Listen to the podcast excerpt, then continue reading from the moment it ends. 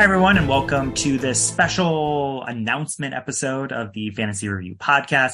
My name is Nathan Colombara. I am a reviewer at the, Go, the Before We Go blog. And as always, I'm joined by my co-host, James Dulin, author of No Heart for a Thief. And we're announcing a new venture, a new direction for the podcast today. As much as we've appreciated our affiliation with the Fantasy Review, we've decided that we're taking this podcast in a new independent direction. You can expect the same great uh, reviews, interviews, and discussions that we uh, have always been doing for the last few months.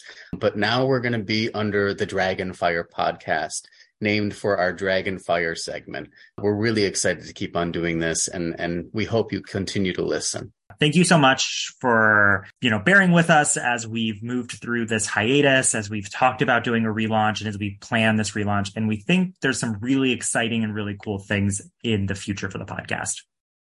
We have a two part episode on SPFBO coming out July 11th and 18th with some amazing authors from the, the self published fantasy blog off for this year. We're really excited about these interviews and I hope that you join us as we as we talk to some amazing authors. Thank you everyone and we'll be back in just a few days with the first part of that SPFBO interview. So talk to y'all then.